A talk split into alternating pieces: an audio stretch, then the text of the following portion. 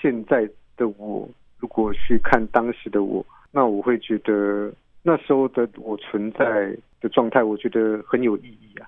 有那时候的过程，我最后到现在这个状态，我觉得那时候虽然很荒唐，虽然很疯狂，但是那是我一辈子都可能无法忘记的一个过程。那那个过程，我觉得是一个很难得的经验啊。嗯虽然它最后造成我视力已经已经是这样子了，但我觉得我得到更多更多。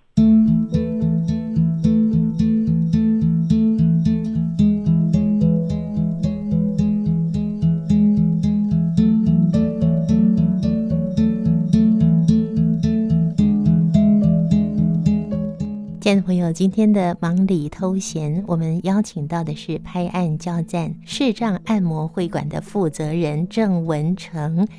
嗨，文成，你好！嗨，你好，主持人好，还有听众朋友们，大家好。你的视力状况是怎么样的呢？目前的状态，如果以视力值来说是零点零一，一般人他可能比较不能理解说零点零一是什么样的视力感觉。嗯对，那因为一般视力值，可能我们看到那个万字表，一般能显示到都是零点一左右，所以我们零点零一的状态呢，它其实那个视觉感觉就很像在高山上遇到起大雾的时候，视线的感觉，伸手有见无止，但很模糊的状态。嗯哼哼，所以视力会变成这个样子，是因为你在十六岁的那年发生了一场车祸。啊，是的，哈，那你回想起来，你能够回想一下，然后告诉我们那时候到底发生了什么事情吗？嗯，因为我当时是在做车行的改装的这个技师嘛，文成，你才十六岁，你就可以改装机车啦。 对，因为其实那时候其实都是违规在骑车啦，因为那时候年纪小，他要读书夜间部嘛，要通勤，所以先买了一台摩托车。呵呵，可是因为就发现大家都在玩这个车， 那我后来就跟进了，后来才进到车行里面当这个技师。然后哦，当技师之后，嗯因为这个车行有在这个苏荣道展演的状态嘛，嗯那等于说我我当时的资格跟状态很适合，所以就被拉下去当车手。很帅吧？那时候，哎，当时其实是一件很帅的事情，如果以当时年轻人来说，那我们请文成呢，回到十六岁那一年来介绍那时候的自己。嗯，十六岁那时候自己哦。呃，那时候应该其实很任性吧，家人其实也不认同我去做这样的工作，但他们不知道我去这个苏荣道去那边飙车，可是他们知道我很喜欢玩车，因为我我自己很任性，然后我也不听家人劝，是一个很叛逆的一个年轻人啦、当时求胜心也很强，那想要在那个业界那能够有一点名声啊，有点名气啊，哦，就能够让自己看起来特别不一样。然后所以才做了这些一般人看起来很危险的事情。当时就是这么危险的一个竞赛活动，然后就是看谁的胆量比较足够。那你当然你够有胆，那当然在这个舞台上面你就会，人家就会多看你几眼。嗯哼，嗯哼，对。所以也就在十六岁那年，就因为这样子的飙车发生车祸了。是对，哈应该说我没有战死在沙场上， 我是在试车的阶段，试车的过程当中，然后跟一台汽车做了擦撞。因为我们车子出去之前都要先能够调整好，车子要出去试完了，然后今天状况 OK，那今天半夜才能出车。嗯，对，所以我在出车之前的试车，然后在马路上就跟一台转弯要进行转弯的轿车做了碰撞。嗯哼，然后因为速度太快了，然后就整个人飞了出去，然后最后就头去撞到了一个以前停车有一种收费栏杆，收费的那个收费器的栏杆，有没有？嗯哼，撞到了那个栏杆之后，我的头就就受伤了嘛，之后颅内出血了，压力太大去压迫到我的视神经，视神经去受损了，我的左眼就当下是离开我的身体了。眼球离开身体因为压力过大的关系，所以他被挤压就离开了我的身体。啊，对，所以我现在左眼就是一眼装了一颗义眼在里面，嗯对嗯哼，眼睛就摘除掉了。哦，对对对，我就就在当下立刻诶、当下就立刻他就跑出来了。后来送医院，知道说这个眼睛已经回天乏术了嘛，就嗯嗯，后来就手术掉了。哇天啊！那时候你爸爸妈妈接到这个消息，不就哭天抢地？是是是，难这过死后了来知道他们当下都非常难以接受这个事实啊，嗯因为他们也不知道我在做这样的事情。嗯哼哼，那最后就他们一通电话发现我已经在医院里面病危了，嗯，抢救两次，应该说开了两次脑，后来昏迷了一个月，你还昏迷了一个月哦。对，然后昏迷了一个月，似乎看起来也没什么机会了，嗯，啊，后来奇迹似的就苏醒起来了，哇，老天爷可能觉得我还有 留在这个社会的价值吧，那时候文成你只有十六岁，感觉上是很痛苦吗？那个阶段？哦，是那时候真的是很痛苦，因为无法接受自己从有视力，然后能够自主的生活，到需要靠别人去帮忙啊，那这些能够就单纯买一样东西都变成是自己很大的一个挑战。失去视力之后，没有办法正常生活，当然生活能力也突然因为看不见而差很多。那也没有工作了嘛，对不对？对，当下是没有的。那接下来怎么办呢？嗯，其实那时候在家里面走不出去，然后花了很多时间待在家里面跟自己独处。嗯那其实，在那个可能花了一年多的时间，那可能在可能出门啊，那都需要别人协助，嗯或者说讲个简单的事情，我可能想要去楼下便利商店买一个我当时很喜欢吃，吃了会很开心的一个巧克力，那嗯叫缤纷 乐。哦，对对，当时我很很爱吃那东西，因为吃那嗯东西让我觉得，呃，好像心情会很好，因为心情都一直因为自己视力状态就嗯不太好嘛。嗯哼，对，那因为想要吃这个东西，可是我不敢去买，不敢去买。对，因为什么其实不敢去买，是因为我当时觉得去便利商店，我要找到我要的这样东西，我必须要很贴近去看这些东西，嗯自己会觉得说人家会会笑我。嗯哼会知道我看不见，啊，那我我会很担心自己被人家发现我是一个视障者或者是一个怪胎，嗯哼，所以那时候我对自己没有办法认同自己是视障者这件事情挣扎了很久，因为后来朋友他们也有发现我有这个很大的障碍嘛，然后他们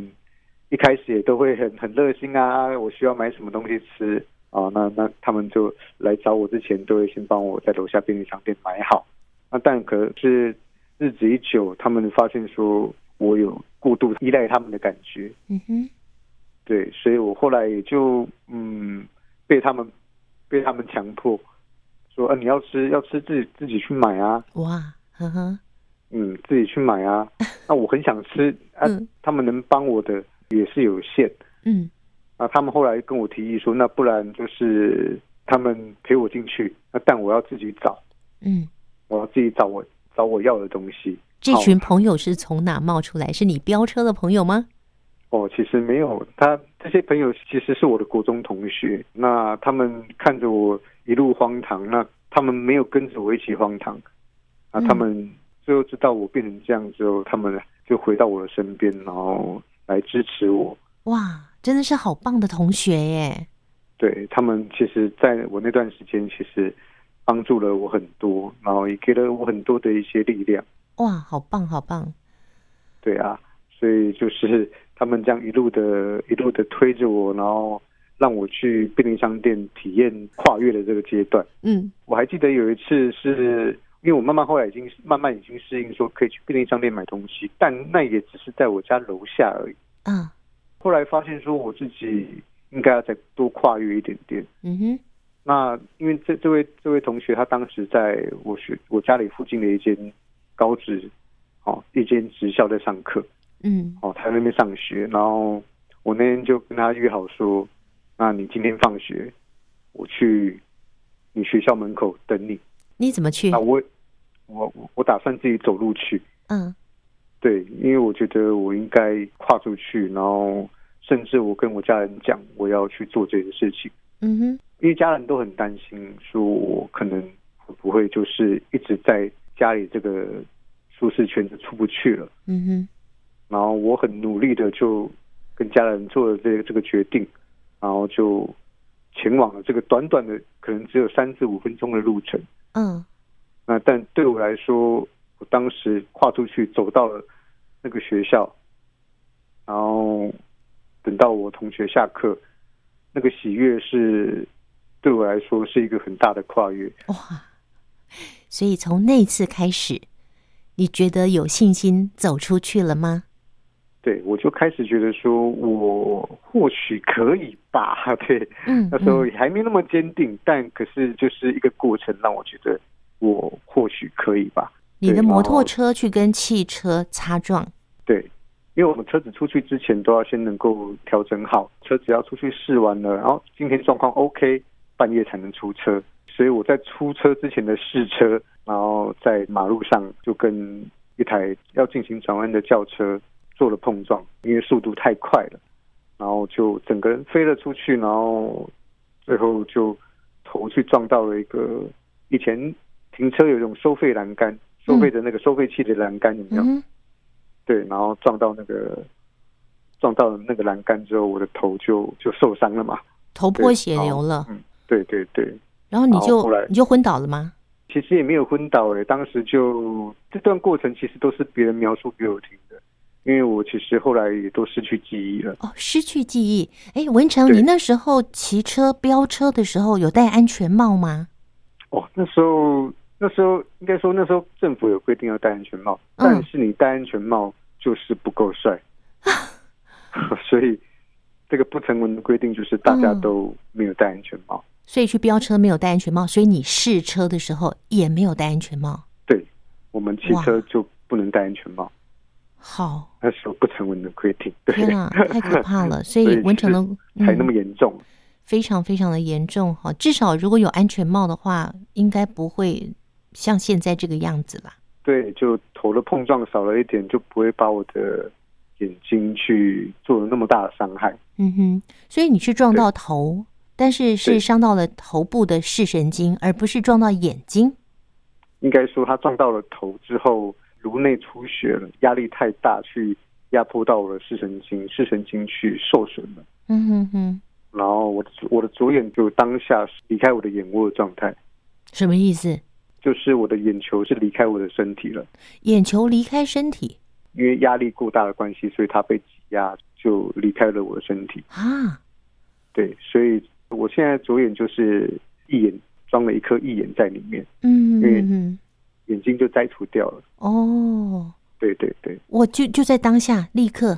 诶，当下就立刻它就跑出来了。后来送医院，知道说这个眼睛已经回天乏术了嘛，就嗯哼，后来就手术掉了。哇天啊！那时候你爸爸妈妈接到这个消息，不就哭天抢地？是是是，难这过后死来了知道他们当下都非常难以接受这个事实啊，嗯因为他们也不知道我在做这样的事情。嗯哼哼，那最后就他们一通电话发现我已经在医院里面病危了，嗯。抢救两次，应该说开了两次脑，后来昏迷了一个月，你还昏迷了一个月哦，对，然后昏迷了一个月，似乎看起来也没什么机会了，哼，然后后来奇迹似的就苏醒起来了，哇，老天爷可能觉得我还有 留在这个社会的价值吧，可是这让我觉得文成你是一个很有生命力的人呢，生命力很旺盛，啊，是。他们都说我是一只蟑螂，对打不死的蟑螂， 所以你终于活过来，爸爸妈妈也会非常的宽心呐、只是说有一个眼睛是完全看不见了，另外一个眼睛的视力是零点零一，是的，所以在你的眼前，如果光线够的话，充足的话，你是可以分辨得出有没有东西在你前面吗？哦，是可以的，就是如果光线充足的状态，那我在可能要拿东西或者走路啊，我小心点走，慢慢嗯走，走在熟悉的环境，其实是都还还能够还能够负荷的。嗯嗯嗯，好对啊，如果如果外面陌生环境的话，就有时候就走路要更小心，或者需要人家陪伴。是，那从对鬼门关走回来，在那昏迷的一个月的时间，你又重新活过来了，在是这的个世界上，郑文成重新活了一次。但是那时候你年纪非常的小，你现是在再看看当时的那个时候的自己，你记得自己那时候你是怎么看待这个事情的发生吗？你有很后悔吗？嗯，其实我我自己也问过自己这个问题。那当然，在现在的我，如果去看当时的我，那我会觉得那时候的我存在的状态，我觉得很有意义啊。嗯，怎么应说该？说有那时候的过程，那我最后到现在这个状态，我我觉得那时候虽然很荒唐，虽然很疯狂，但是那是我一辈子都可能无法忘记的一个过程。那那个过程，我觉得是一个很难得的经验啊。嗯，虽然它最后造成我视力已经已经是这样子了，但我觉得我得到更多更多。嗯哼，所以你没有因为去飙车而觉得后悔。呃，不会，对， 对啊，我觉得这个飙车的过程是那时候让我觉得很很满足吧，或者说、嗯充分展现自己。对一种所谓的优越感吧。嗯 嗯对，年轻人嘛，那时候想要很很有优越感、成就感、存在的价值啊那种嗯感觉。是只有十六岁耶。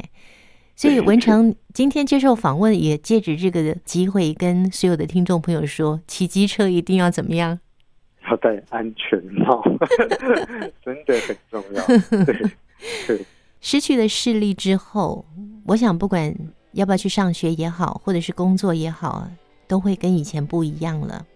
所以是接下来怎么办呢？怎么一路走到了现在，你还可以自己开拍案叫赞的视障按摩会馆？分享到这里呢，我们来听听文成在年轻的时候曾经组一个出轨乐团所带来的演出，待会再继续分享喽。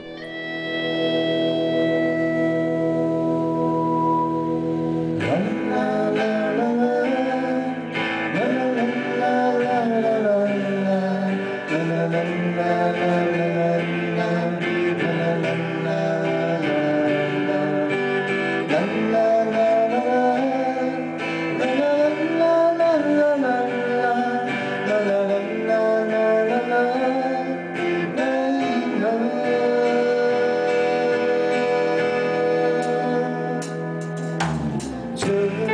世界每天都在改变，逃不了纷乱，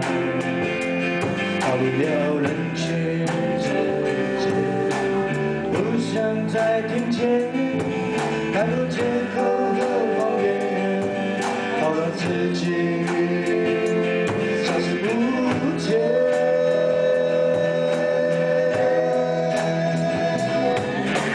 也许明天，明天会不会改变？失去了所有，可能会很狼狈。不想再胆怯，我不要再有人烟，给我一个呼吸的空间。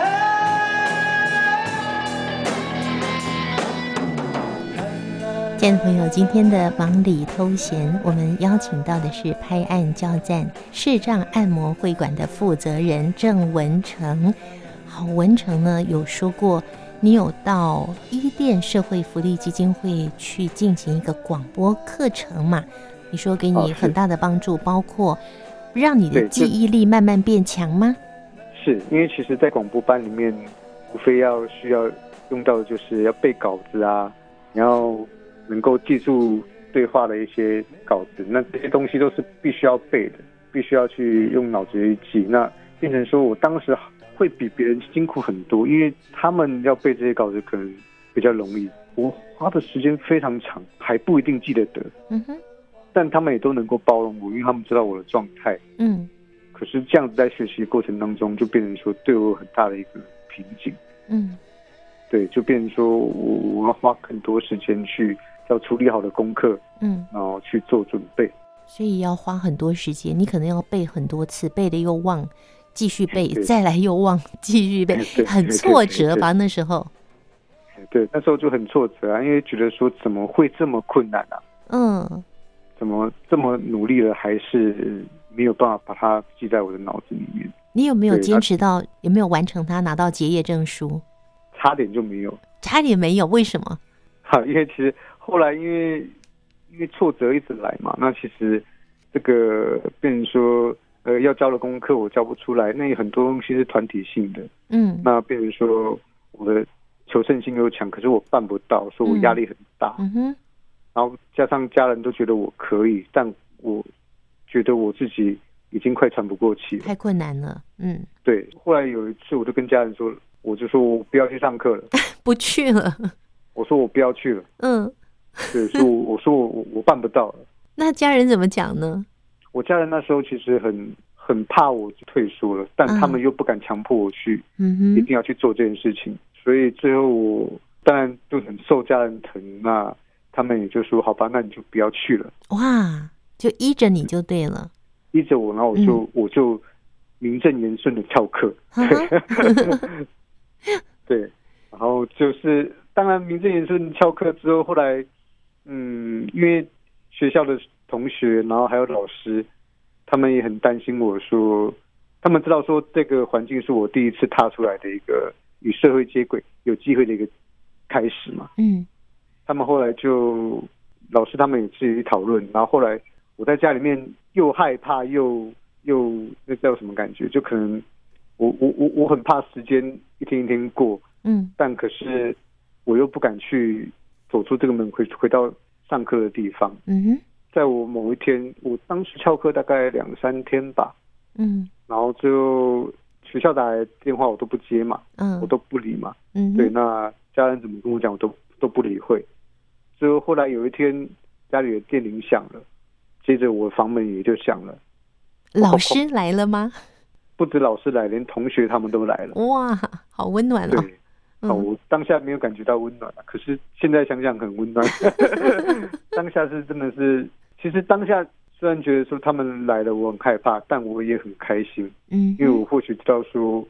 我有走回去的机会了。嗯嗯嗯，对，然所后以他接们下来就敞开双手，然后让我能够回到原本上课的地方，嗯然后一路在广播班就顺利的拿到了毕业证书，然后也顺利的在后来，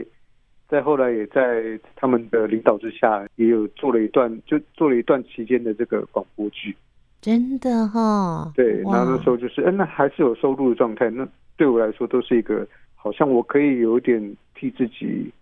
努力，然后能够赚取到一点酬劳的感觉。嗯嗯，哇，这段经历真的是一定要说出来，让更多中途失明的朋友听到，因为真的要走出来好难好难哦。嗯，是，可是你要靠自己的意志力，还有我们身旁的家人，甚至你去这个广播班，大家也都不认得，也也才刚刚认识没多久嘛。是啊，但是大家都知道说，我们都看不见，我们要互相的支持、鼓励、打气，就秉持着这样的精神，老师带着同学 就来把你拉出去了，好对棒，好对棒嗯对，对大，家都能够有这个同理心，能够知道我的状态。嗯嗯，哦，分享到这里，我想听众朋友一定感动到不行了。最后呢，我想很多朋友更想知道的是，你其实那时候十六岁发生车祸，在家里面窝了一年多，所以等于是你在一店的时候是十七八岁喽。嗯，是差不多。嗯，那你后来有再进入启明这个学校来就读吗？呃，是我呢，后来就开始，嗯，一电基金会这边受训结束之后，那也当然在广播这个小领域当中有待了一阵时间，然后后来就开始对视障者可能诶有一些稍微的了解，那也知道说有启明学校这个这个机构，然后后来也是家人跟朋友建议我说要不要去那边把你的学业完成，嗯哼，因为我读了两次高一，嗯 都还没读完嘛。嗯对他们说，你你你要不要再去这个学校把它学业完成？嗯当时又是另外一个挑战了，因为我当时觉得说，哇，那这样子岂不是就是要证明自己是完完整整的一个视障者，嗯，就是已经快要两年了，还不能接受就对了。还不能完全接受？嗯因为那是一个心里面觉得说，哇，好像被贴了一个很明确的标签，嗯嗯对，好像贴了一个很明确的标签，甚至说，啊，你啊你读盲人学校，那你就是学按摩啊，嗯这等这这些标签好像很明确。嗯哼，啊，当时我有很大的一个抗拒。哇，那怎么办呢？对，那当时可是啊，闲着闲着也没事啊。那那坦白说，也也也不能这样耗着啊。我总不能继续依附家人，那未来怎么办？嗯哼，对，那所以后来自己也想得很清楚说那我应该要再走出去。嗯，所以后来就报名了启明学校，然后因为启明学校它离我家很远嘛，所以就一定要住校。要住我这也校是很大的挑战，因为要离开家里了，就开始到启明学校住宿，然后去那边读书。那文成进入了启明学校就读之后，带给你怎么样的影响？还有，你还自己创业，开设了拍案叫赞按摩会馆。这个部分呢，也非常的精彩激励，我们留到下次跟听众朋友分享。非常谢谢文成。我们也非常欢迎听众朋友锁定这个星期天晚上九点十分，汉声广播电台《听见阳光的心跳》节目，有更多文成的分享。我们下次见，拜拜。